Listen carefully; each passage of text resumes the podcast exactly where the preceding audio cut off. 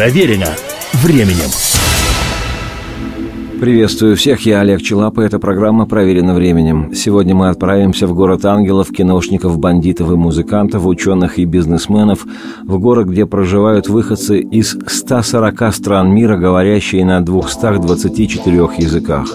Собирайтесь, не валандайтесь, путь лежит в столицу развлечений, как часто называют американский город Лос-Анджелес, что в Калифорнии – Именно там летом 1965 года была создана группа, музыка которой не выдыхается уже почти полвека, а имя ее лидера стало символом эпохи, и символ этот переходит от отцов к детям, от детей, ставшими отцами, к их детям, и, что примечательно, символ этот со временем не ветшает. Встречайте, это Джим Моррисон и группа The Doors –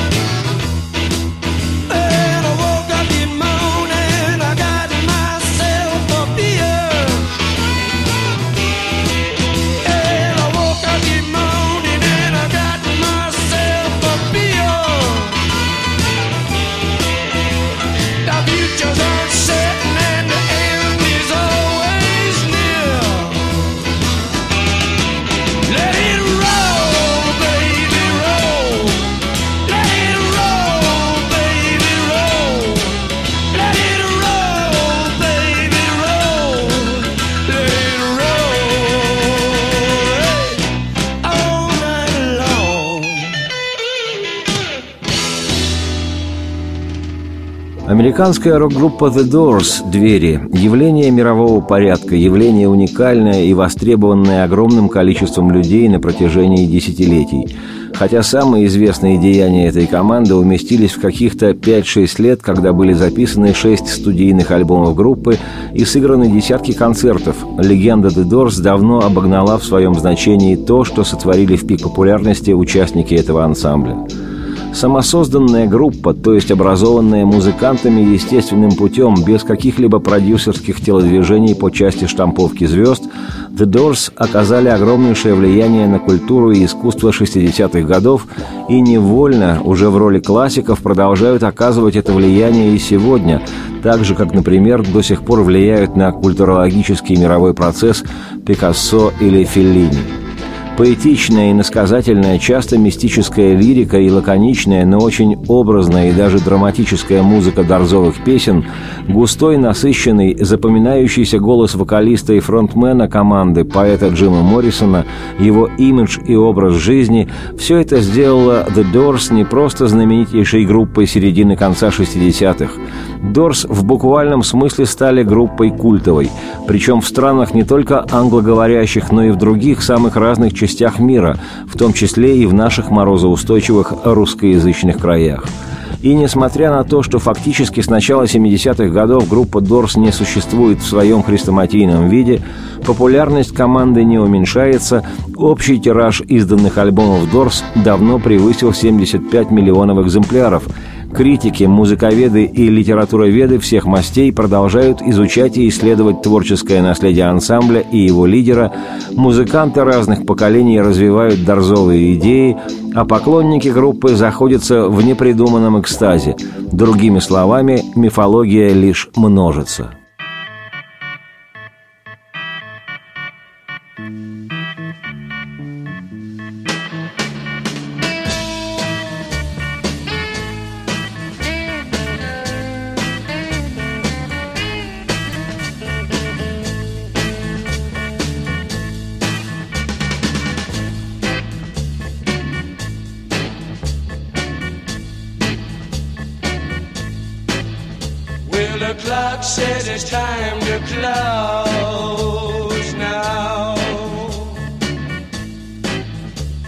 I guess I better.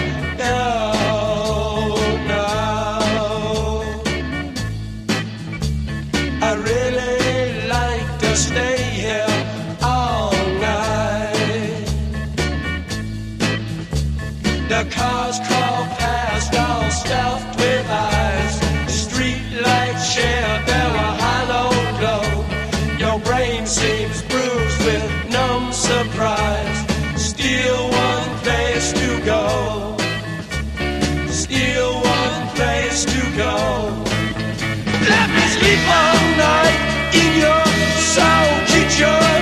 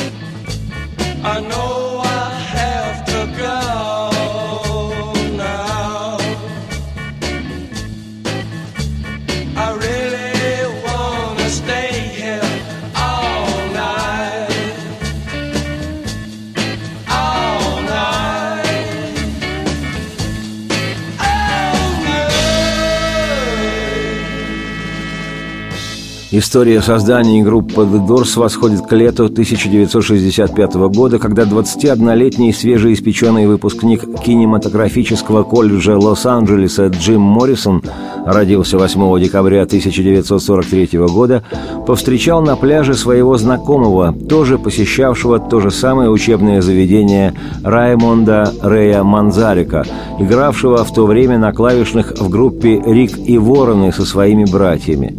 Манзарик, родившийся 12 февраля 1939 был старше Моррисона почти на пять лет.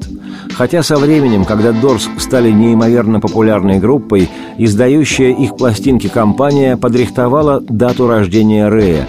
В выпущенном пресс-релизе Манзарика омолодили на три года. Просто написали, что родился он в 42 году, а не в 39-м, как было на самом деле. Такое беззастенчивое вранье – обычная в шоу-бизнесе практика. Это делается для того, чтобы не отпугивать возрастом артиста потенциальных покупателей, молодую аудиторию.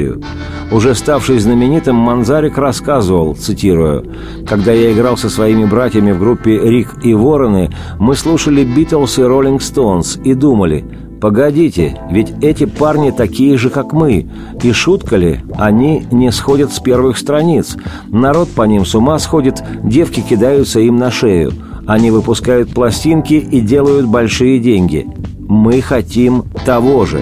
Цитате конец. Любопытно, что Джим Моррисон в юности не испытывал особой тяги к музыке. Хотя, конечно же, в свои 12-14 лет он и слушал Элвиса Пресли. Какой американский подросток не слушал в середине 50-х Элвиса, не кривлялся перед зеркалом, подражая этим откровенным телодвижениям, вызывающим родительский гнев?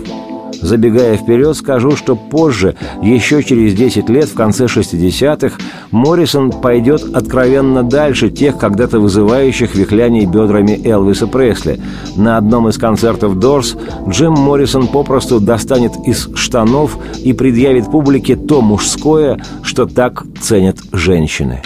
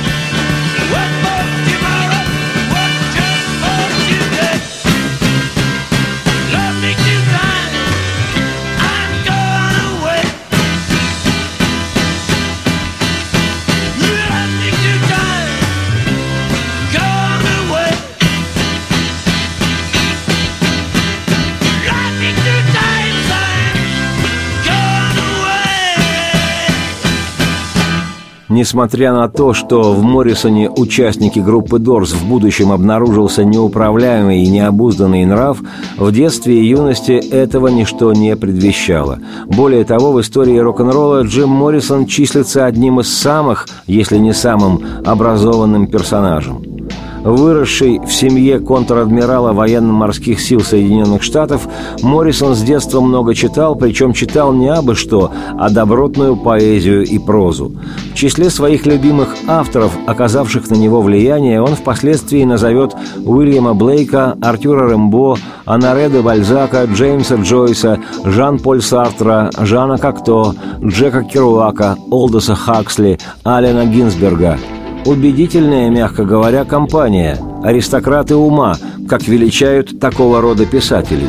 И, надо сказать, литературу эти ребята создавали не одноразовую, это вам не детективы примитивные.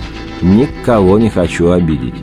В юности пытливый Джим Моррисон и вовсе увлекся философией Фридриха Ницше, обнаружив в нем того, кого он взял бы в союзники – После школы Моррисон проучился какое-то время по настоянию родителей во Флоридском университете, где изучал философию и психологию, и тогда же парень стал активно изучать алкоголь и то, что называется богемным образом жизни. Обнаружив, что старших это приводит в бешенство, Моррисон с утроенной энергией блестяще овладевал знанием порока – со временем он поступил на факультет театрального искусства Калифорнийского университета, где специализировался в области кинематографа. В паузах между обучением основам секса и воскуривания трав у мексиканских проституток и продавцов марихуаны. Как вспоминал позже сам Моррисон, в студенчестве у него были смутные планы стать писателем или социологом – но ему вдруг стали слышаться песни. Его, в общем-то, далекого от музыки человека стали посещать музыкальные образы. Цитирую, «Внутри себя я слышал настоящий концерт. Там была группа, песни и публика, большая публика. Первые пять или шесть песен я написал, просто перенеся на бумагу то, что слышал в фантастическом рок-концерте, происходящем в моем подсознании. И раз уж я написал эти песни, я просто должен был их спеть. Well, she's fashionably lean And she's fashionably late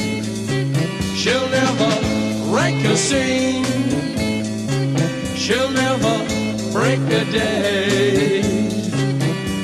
But she's no drag, just watch the way she walks. She's a 20th century fox. She's a 20th century fox. No tails,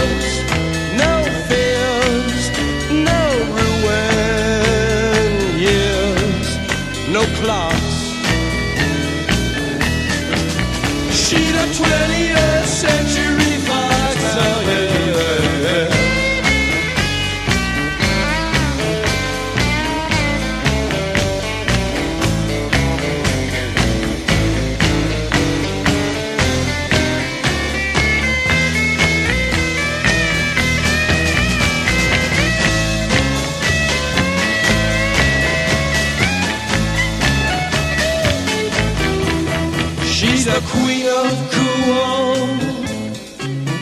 She's the lady who waits.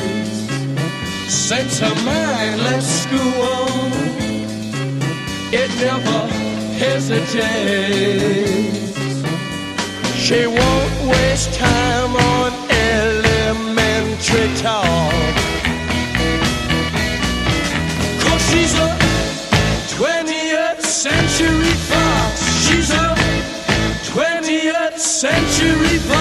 got to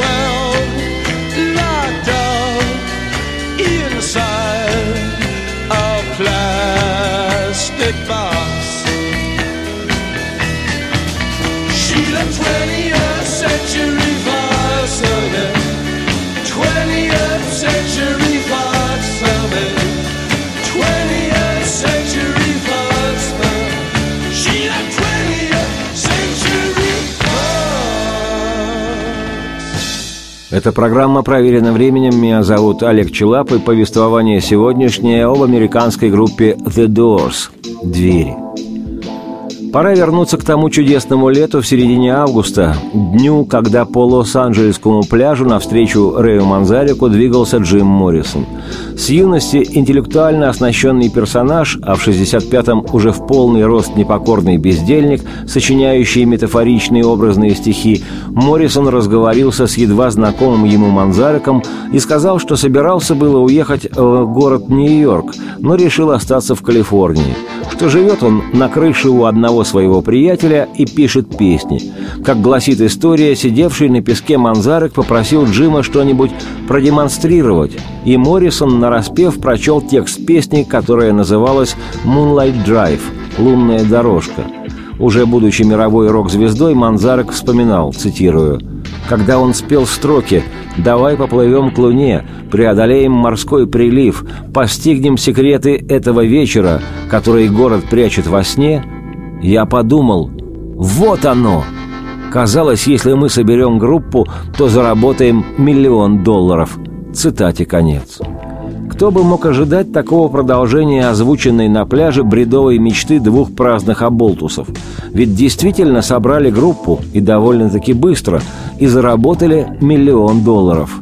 И не один – Годы спустя Манзарик признавался, что в своих мечтаниях добиться с новой группой успеха он, помимо того, что отметил стихи Моррисона, делал ставку еще и на облик Джима. По словам Рэя, Моррисон подходил на роль суперзвезды даже внешне. Он представлялся Манзарику похожим на статую Давида знаменитого Микеланджело Буонаротти. Впоследствии, уже в 1967 году, Дорс записали для своего второго альбома, который назывался «Strange Days» — «Странные дни», ту самую песню «Moonlight Drive», с которой и началась тогда на пляже великая и нескончаемая дорзовая эпопея. Причем на концертах эта на две с половиной минуты симпатичная вещица превращалась в психоделическую, в два раза продолжительней композицию, во время исполнения которой Моррисон в середине инструментального проигрыша импровизированно читал какие-то стихи или медитировал, или бормотал что-то неразгаданное, доводя публику до полного экстаза.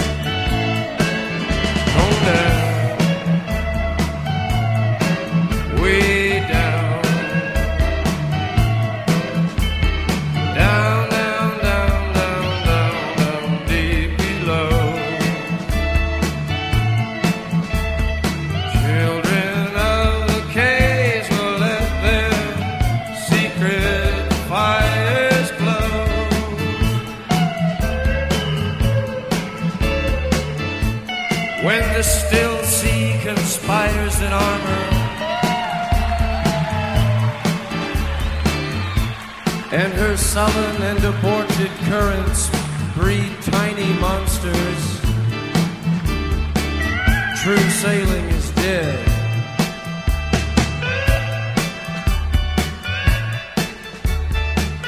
Awkward instant and the first animal is jettisoned. Legs furiously pumping their stiff green gallop. Heads bob up, poised delicate pause, consent. In mute nostril agony, carefully refined and sealed over.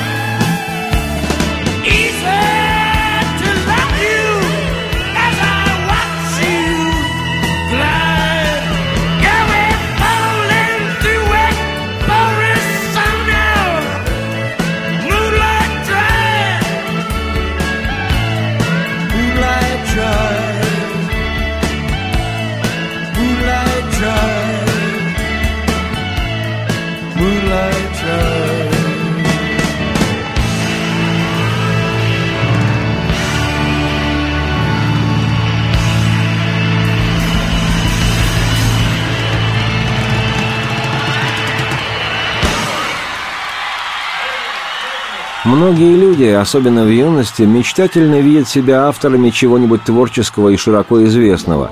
Написанной книги, симфонии, снятого кинофильма или ярких живописных полотен. И только самые увлеченные и упертые от мечтаний переходят к действиям, начинают сочинять. Правда, в пути выясняется, что процесс этот всегда мучителен, а часто и вовсе губителен.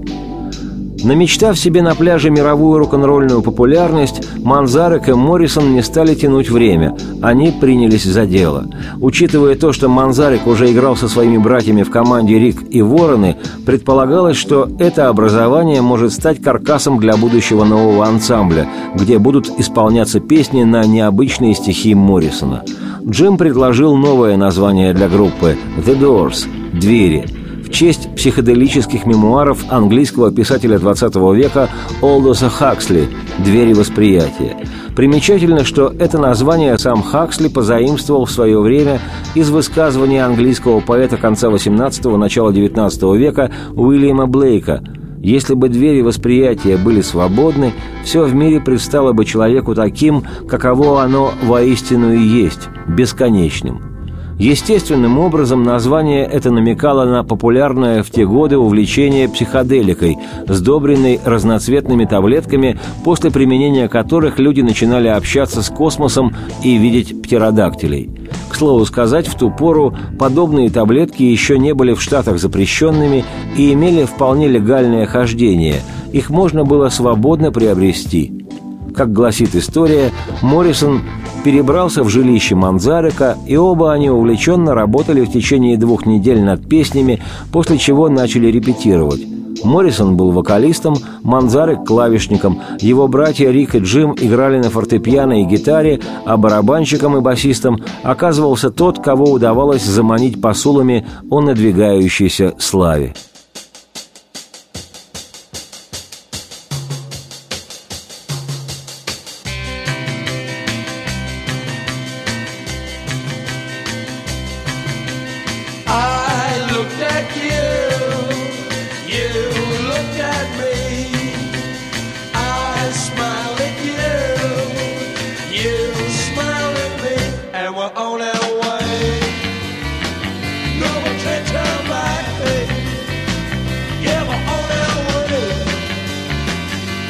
can't turn by, cause it's too late.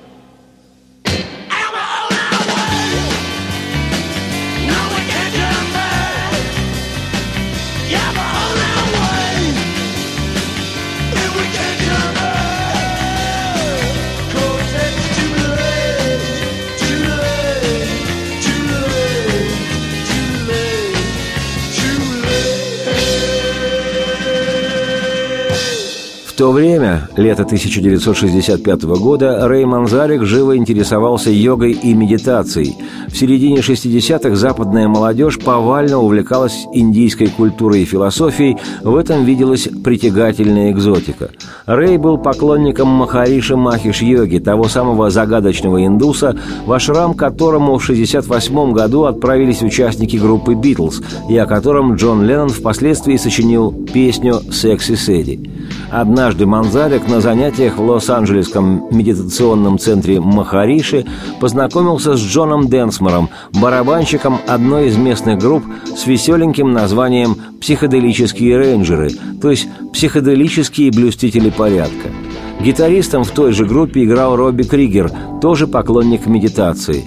Денсмор был приглашен Манзариком в Дорс, так у команды появился барабанщик, а вскоре после того, как в новой группе отказались играть братья Манзарика, Денсмор привел и Кригера – Басисты решили в ансамбль не брать. Манзарик, искусно приручавший диезы и бемоли на органе, умело исполнял басовые партии, играя левой рукой на клавишной приставке, имитирующей звучание бас-гитары. Тот факт, что Манзарек, Денсмор и Кригер оказались, помимо игры в одной группе, еще и поклонниками медитации, в известной степени сблизил музыкантов. Они идеально подходили друг другу. Неуправляемый Моррисон, запивавший разноцветные таблетки непомерным количеством спиртного, на фоне своих приятелей-партнеров выглядел еще более отвязным. Но теперь группа была сформирована. Дорс оттачивали мастерство и нарабатывали программу, выступая, пока за небольшие деньги, в местных, не самых известных клубах и попутно пытались заключить контракт хоть с какой-нибудь звукозаписывающей фирмой.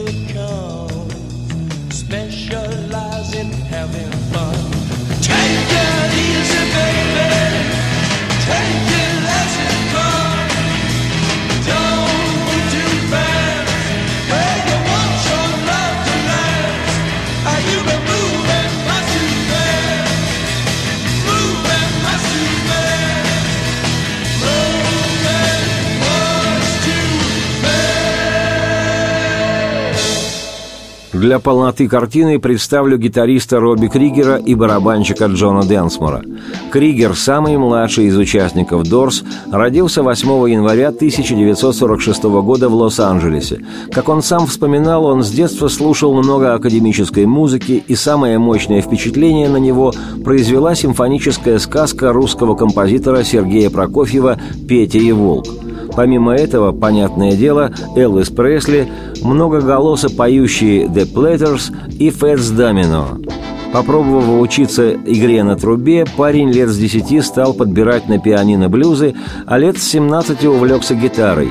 Изучал фламенко, хотел изучать джаз, в любом случае решил становиться профессиональным музыкантом, хотя и отправился учиться на психолога в тот же Калифорнийский университет, где учились и Моррисон с Манзариком – в итоге оказался в группе «Дорс». Лаконичный, точный, блистательный гитарист, по словам Манзарика, самый лучший музыкант, которого он встречал. Джон Денсмор – настоящий барабанщик. Музыканты понимают, что я вкладываю в это словосочетание. Барабанщики – народ отдельный, со своим мышлением, юмором и способом жить. Как правило, немного простецкие, но добродушные и надежные, как тыл военного времени – Денсмор был как раз из таких, внешне немножко портос. Играл на ударных с начальной школы, обучался классической ударной музыке, малые барабаны или тавры, а затем три года обучался джазу. Родился 1 декабря 1944 то есть на год младше Моррисона, стихи которого поначалу казались Денсмору заумью. Как рассказывал сам Джон Денсмор, цитирую, «Поначалу их песни совсем не трогали меня – я многого не понимал, но потом подумал, ведь я барабанщик, а не автор. Цитате конец. Любопытно, что при всей внешней простоте Денсмор – один из лучших барабанщиков рок-музыки 60-х. Его партии настолько изобретательны, изысканны и даже драматично-театральны, в лучшем смысле этого определения, что однажды, услышав этого барабанщика, забыть его невозможно. Так что в купе с безупречным клавишником Манзареком и обладателем настоящего густого вокала Моррисоном Дорс являли собой отличную команду, которой, правда, только еще предстояло стать знаменитой.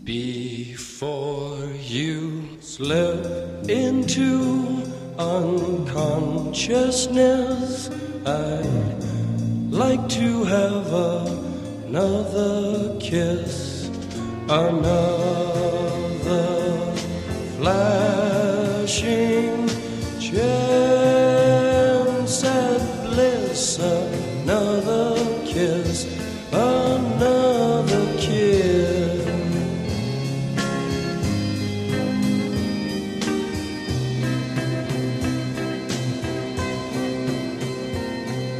The days are bright and filled with pain. Enclose me in your gentle rain. The time you ran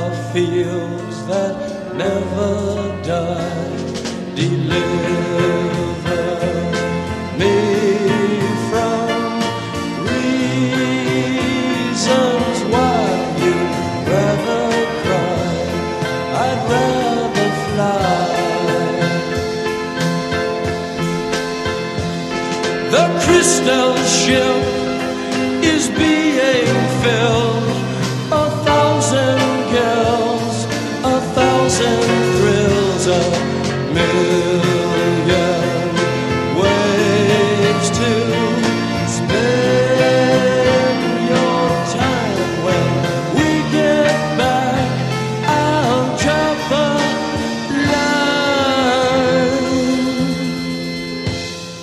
Те же времена Моррисон, получивший повестку из военкомата, сумел сбить ритм сердцебиения, проглотив пригоршню таблеток, а заодно заявил медкомиссии, что он чистой воды гомосексуалист.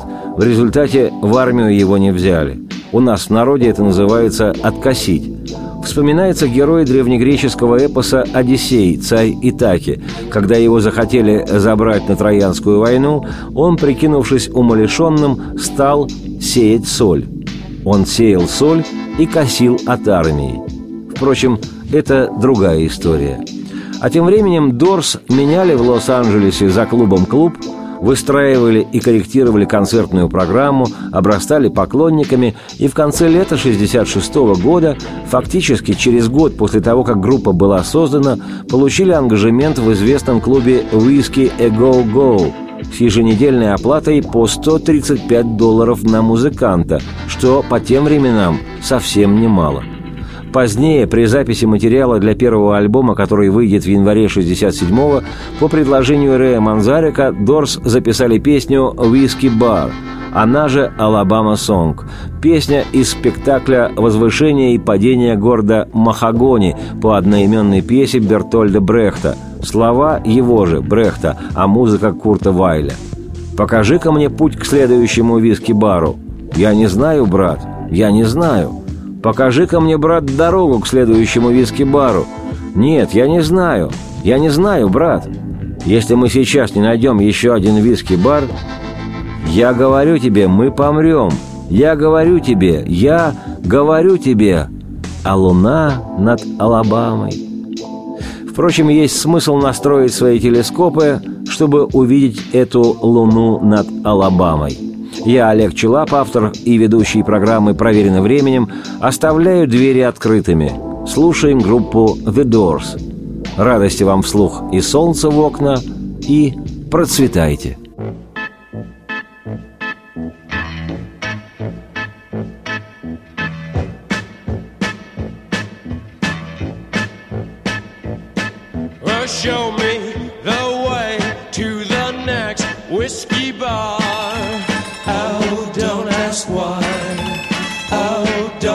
Why. Show me the way to the next whiskey bar. Oh, don't ask why. Oh, don't ask why. For if we don't find the next whiskey bar, I tell you we must die. I tell you we must die. I tell you,